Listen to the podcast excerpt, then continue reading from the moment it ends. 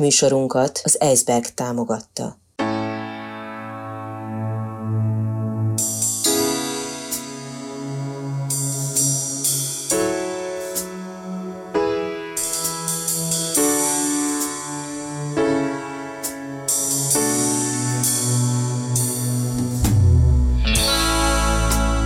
Negyedik negyed. Beszélgetéseket hallhatnak az életünk negyedik negyedéről, az utolsó szakaszról, az öregedésről, az elmúlásról. Negyedik negyed. Közismert, szeretett embereket kérdeztem arról, amiről nem illik. A félelmeikről, az elmúlásról, az öregedésről, halálról.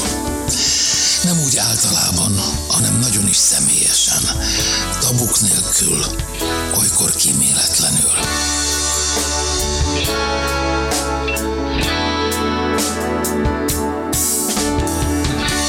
Negyedik negyed. Hetente egy interjú egy olyan emberrel, akire érdemes és lehet is figyelni. Hetente egy beszélgetés arról, ami mindenkit elér, előbb vagy utóbb.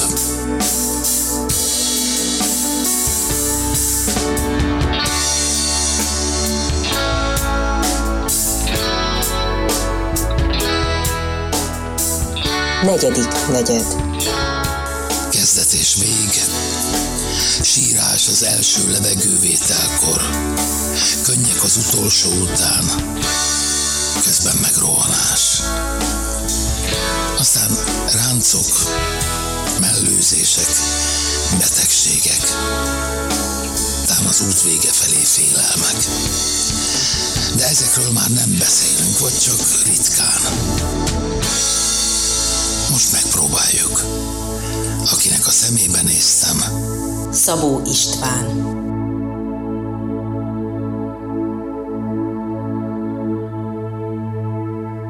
Azt mondtad, hogy az öregségről akarsz kérdezni, és eszembe jutott ez az egészen fantasztikus történet, Oriana Falacci, aki azt hiszem az újságírók egyik királynője, úgy döntött, hogy megpróbál egy interjút készíteni hajlészel a szélvel, a császárral, és megkapta az engedélyt, mert is valamilyen hercegnő, vagy grófnő, nem tudom, és végül is bejutott Haile Szelaszéhoz, akinél leült. Más Haile Szelaszé engedélyt adott neki, hogy kezdjék a beszélgetést. És akkor ő azt mondta, hogy fenség, ön már elég időskorú.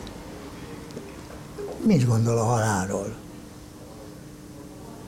Haile Selassie fölnézett a segédtisztjeire, és azt kérdezte, ki ez az asszony, ki küldte, dobják ki. Akkor most elég veszélyes lenne azt mondani, hogy felség. Ha beszélne nekem hát halálról. én, nekem, és nem tudom kinek mondani. Igen. Hogy És ne, igen. Hát minden esetre, ha már megadtuk itt az alaphangot, akkor beszéljünk erről, vagy eleszéljünk erről is. Eh, Amikor én utoljára beszélgettem veled, mondjuk 25 évvel ezelőtt, emlékszem egy rádióműsorban, akkor egy erőtől duzzadó, fantasztikusan szuggesztív embert eh, láttam magam előtt. Most, amikor ide jöttél, és kezet fogtunk, akkor nagyon éreztem azt, hogy elmúlt ez a 25 év. De hát ez így természetes persze, azt gondolom, 83 éves vagy, ugye? igen. Ezt te soknak érzed, vagy kevésnek? Nézd, ahhoz képest, hogy az édesapám eh, 43 éves volt, amikor meghalt, ahhoz képest rettenetesen sok, mert a duplája. Akkor te egész kisfiú voltál még. Igen, 6 és 7 éves korom között voltam.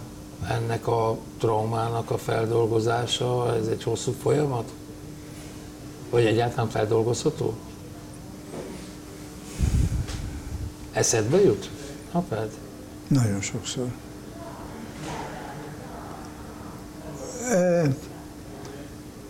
hogy a trauma feldolgozható-e vagy nem, azt nem tudom megmondani, mert soha életemben nem dolgoz, gondolkodtam arról, hogy ez egy trauma, és hogy ezt nekem fel kell dolgozni.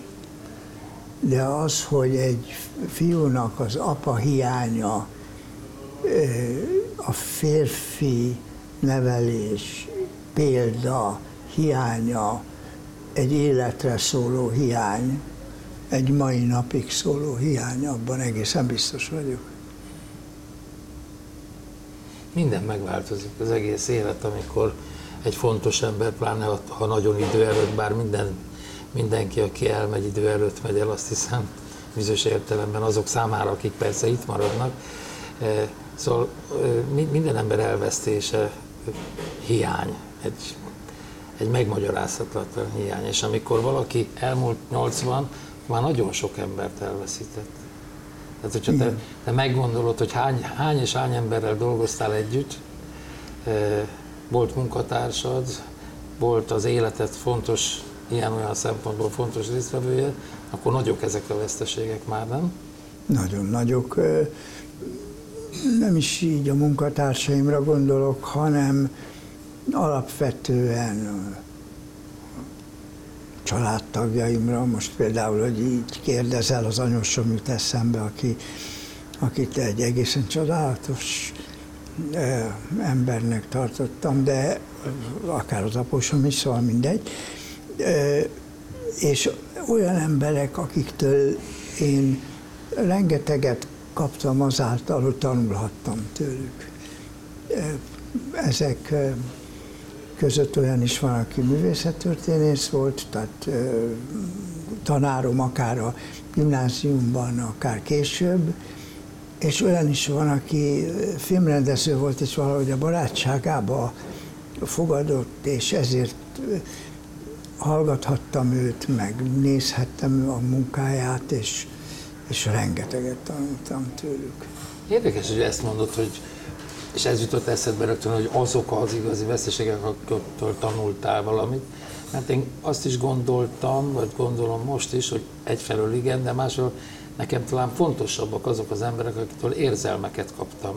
Tehát nem feltétlenül leckét, világnézetet, tudást, már ez nagyon fontos, Ó, akkor, de az akkor, érzel... Igen. Akkor nem értünk egyet valószínűleg ennek a magyar szónak a, az értelmén, a tanultam uh-huh. szó értelmén. Például elég sok embert ismerek, aki nem tud szeretni, mert nem tanulta meg. Az egy nagyon nagy dolog, hogyha valakit megtanítanak szeretni azáltal, hogy szeretik, azáltal, hogy úgy viselkednek vele, hogy olyan dolgokat kap, hogy egyszer csak rájön arra, hogy így kell viselkedni másokkal, és ilyen érzelmekkel lehet élni. És ezt is lehet De ezt tanulni. csak tanulni, nem.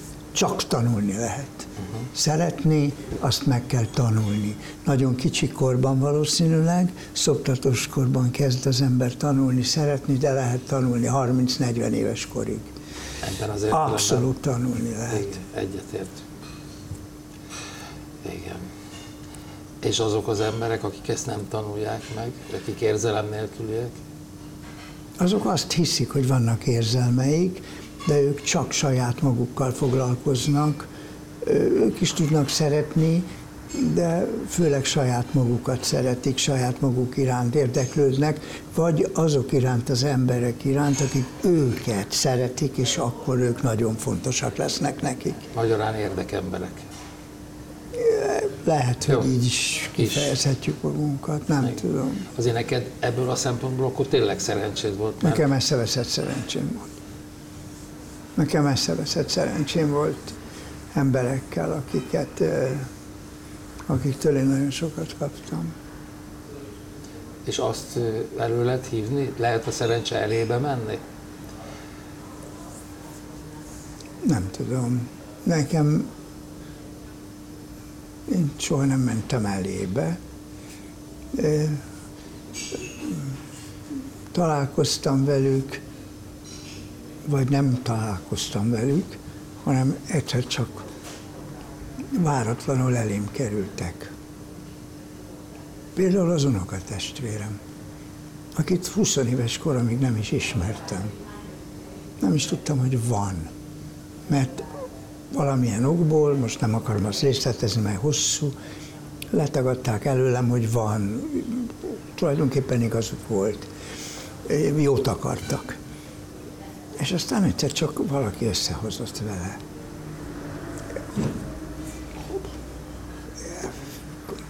Két kislány felnőtt édesanyjával. És kiderült, hogy mi testvérek vagyok.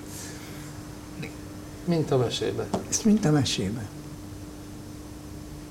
Annyira érdekes dolgokat produkál az élet, és annyira kiszámíthatatlan sok szempontból. Igen. Ami kiszámítható talán, hogyha az ember már nagy magabiztossággal tudja a mesterségét, akkor az már talán kiszámítható, hogy abban, amit csinál, az jó, jó vagy nem. Ellenkezőleg. Igen? Teljesen ellenkezőleg, ezt, ezt én megtanultam.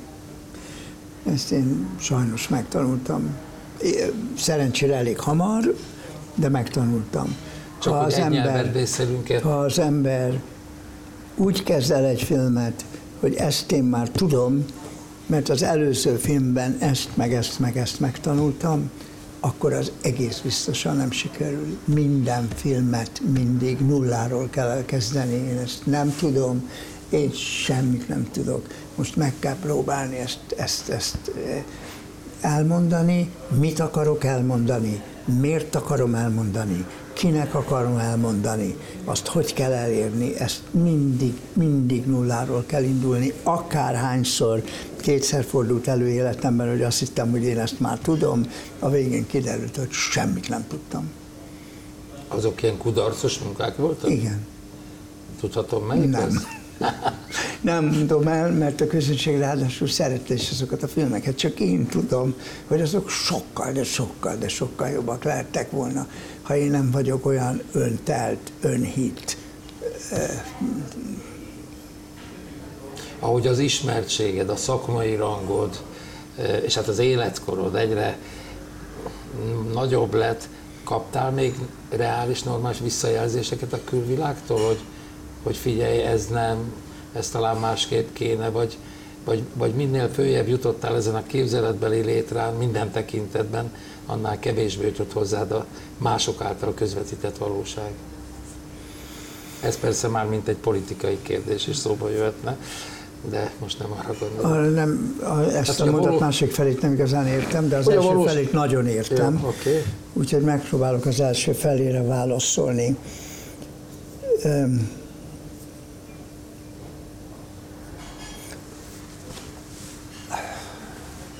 A dolog azért bonyolult, mert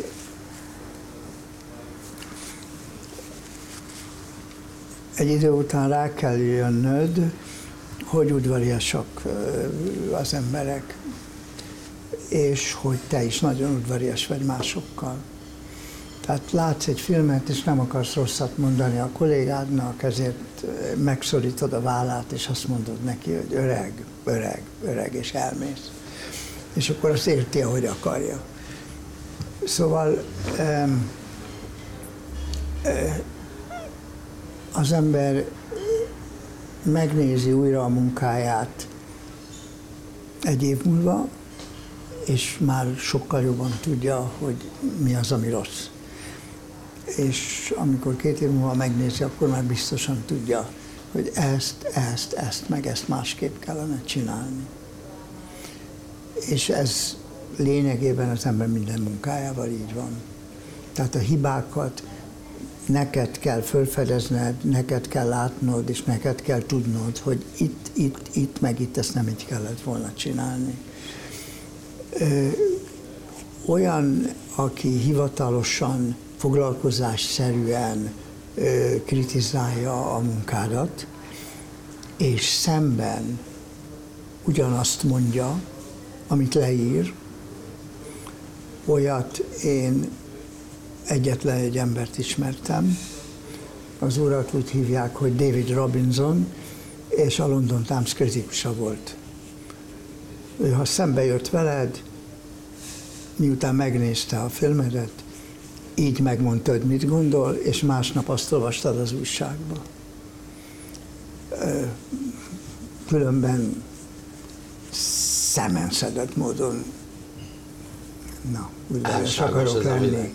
Szemedbe hazudnak, vagy elhallgatnak, ízelegnek. Amit akarsz, amit akarsz. Aztán, aki meg ki akar készíteni valamilyen okból, mert ilyenek is vannak, Magyarországon aztán pláne, az meg olyanokat ír le, amiről egyértelműen tudod, hogy nem igaz.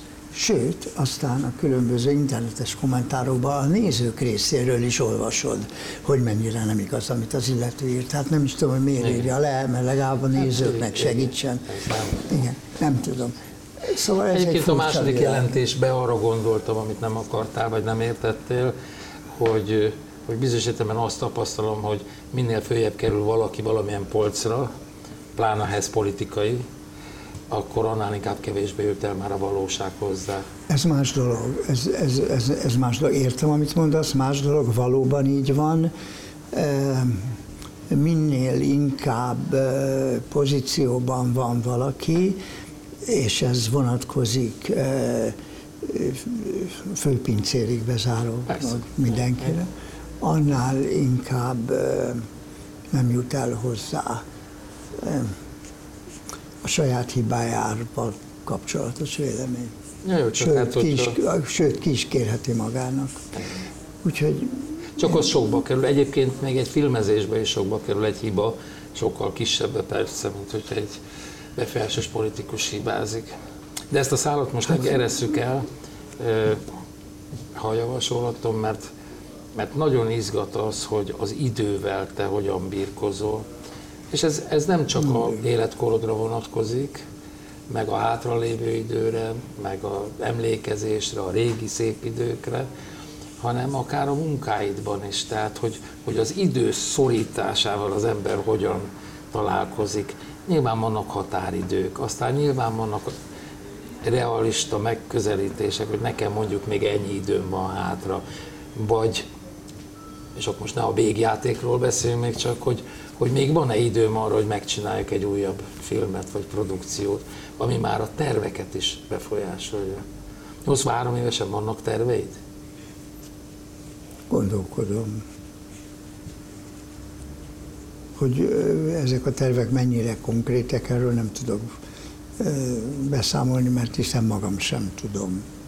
Azt, hogy fizikailag alkalmas vagyok-e annak a szakmának a gyakorlására, amit eddig űztem, azt nem tudom neked megmondani, mert a filmkészítés az előkészítés szakaszától, ami minimum egy két hónapos munka, ettől a szakasztól kezdve a vágás befejezéséig de hát alapvetően maga a forgatás egy napi stabil 12-14 órai munka, ami ráadásul az én esetemben állva való végzést is jelent, mert én nem tudok leülni, ha egy színész ül. Tehát, hogy gondolom azt, hogy én így ülve beszélek egy színészhez.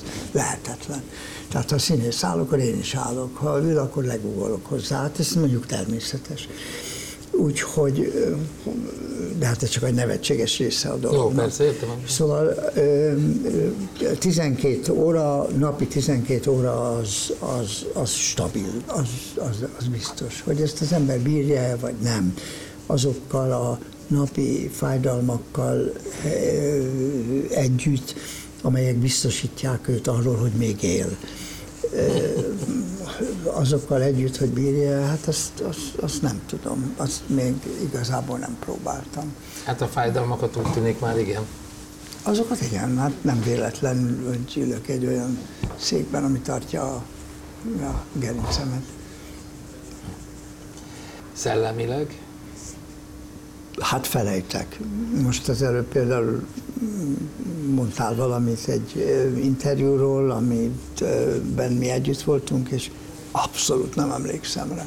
Nem volt olyan jelentőségteljes számodra legalábbis. Nem tudom. Igen, hát nyilván nekem ez fontosabb volt, hogy veled ülhettem már akkor is. Nem. Akkor elmulasztottam különben megköszönni neked mindazt, amit személy szerint nekem is adtál, meg hát nagyon sok nézőnek. Te tudod azt, hogy, hát persze, hogy tudod, ugye kérdés, hogy azért te sokat adtál nekünk. Ezt, Ennek így nem lehet így, ezt így, így te nem érezted ezt így soha, hogy Én azért szerettem filmeket csinálni, mert úgy éreztem, hogy megpróbálhatok elmesélni olyan történeteket, amelyeket én fontosnak tartok, és amelyek segítenek az embereknek élni és bebizonyítani nekik, hogy a, a problémáikkal nincsenek egyedül. Így, így, így fejezném ki magam. Az, ez, ez a legfontosabb a lehetőség a, a mi foglalkozásunkban, hogy ülnek az emberek a moziban, és, és, és úgy érzik, hogy nincsenek egyedül. Van egy példám, és remélem, hogy az illető, akit most meg fogok nevezni, nem fog megbántódni ezért, mert nagyon tisztelem, nagyon szeretem, nagyon nagy művésznek tartom. Mielőtt elkezdtük a Bizalom című film forgatását, akkor megkértem a Bánsági Ildikot, hogy menjünk el együtt moziba, és nézzük meg Ingmar Bergman jelenetek egy házasságból című filmjét. Egyszerűen a színészi játék őszintessége, természetessége, egyszerűsége miatt. És Ildikó eljött velem a moziba, és ültünk a művész moziban középen, ment a film, és egyszer csak egy háromnegyed óra után az Ildikó odafordult hozzám, és azt kérdezte tőlem, honnan ismer ez az engem, ez az ember engem így, így. És akkor tudtam, hogy ez a dolgunk. eltaláltam. Ez a dolgunk. Eltalálta. Honnan ismer ez az ember engem így? Tehát, hogy, hogy nem vagyok egyedül, mert az velem is megtörténhet, az velem is megtörtént. Megnézem a filmen, és arra gondolok később, ha megtörténik velem, hogy hát ezt én már láttam, hát ez már mással is megtörtént. Ez a dolgunk. És lehetőleg szórakoztatóan. Arra gondoltam most, hogy hogy nekem bemutatni, megmutatni titeket, azokat, akik a negyedik negyedbe léptek, vagy ott, ott vannak, mondjuk ki, ha nem sokkal, lehet ez a nem sok, persze 10-20 év is akár, a vége előtt, az a dolgom, hogy megmutassam, hogy lehet szellemileg tisztának maradni, lehet tisztességesnek maradni, lehet optimistának lenni, de ugyanakkor tudom, hogy iszonyú sokan magányosodtak el a te korodban, iszonyú sokan méltatlan, egészség és más helyzetbe kerültek, szóval tényleg az élet ez egy nagy szerencse kell, eh, hogy talpon lehessen maradni, hogy feladatod legyen, hogy szeressenek. Te családban élsz, ami egy, egy nagy, nagy öröm. Uh-huh. Ebből is szerencsés vagy. Igen az egyik színész nem nevezem meg, úgy volt, hogy ma jön, és vele is beszélgetek, és azt mondja, hogy ugyanannyi idős, mint te. És azt mondja, hogy nem jövök János, nagyon tisztelek, szeretlek, mondja nekem nem miattad, de én annyira, de annyira magányos vagyok, rossz kedvű vagyok, depressziós vagyok belőlem, semmi, semmi jó nem tud már kicsúszni. Szóval, hogy ilyen életek is vannak, ahol szerencse kell, hogy szép legyen a, az időskor, ahogyan az szép tud lenni. Szép tud lenni? Ez is egy anekdóta. Kelly Dezsőnek valaki egyszer azt mondta, hogy olyan sok szép dolog van az öregségben, mondj és akkor egyet. ő azt mondta, egyet mondj. hát például, amikor süt a nap, az nagyon szép. Érzed a napfényzét? Hát persze, az jó meleg. Félelem van benned az elmúlás miatt? Nincs semmi, ez ég a világon, az a legtermészetesebb dolog. Gondoskodsz a elrendezed még a világi dolgaidat, hogyha egyszer Mik az én világi dolgaim? Hát, hogy az íróasztalon rend legyen, hogy Nem, azt, azt, azt nem tudom elérni. hogy végrendeletet írjál. Tehát ilyen, Nem ezeket kell. a szokásos nem kell. Nincs rá szükség. De most jól vagy. Köszönöm szépen, meg vagyok. Legyél is meg sokáig. Köszönöm szépen.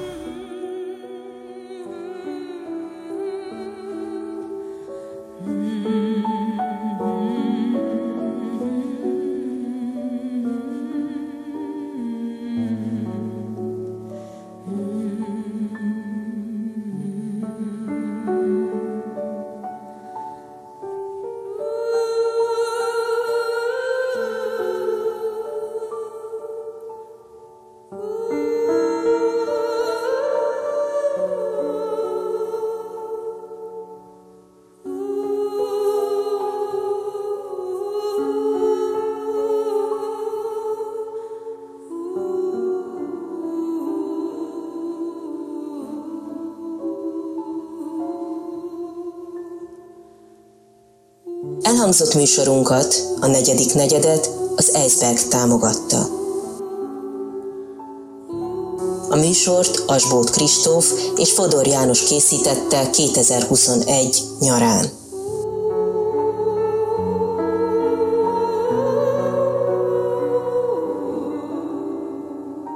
Rádió Bézs.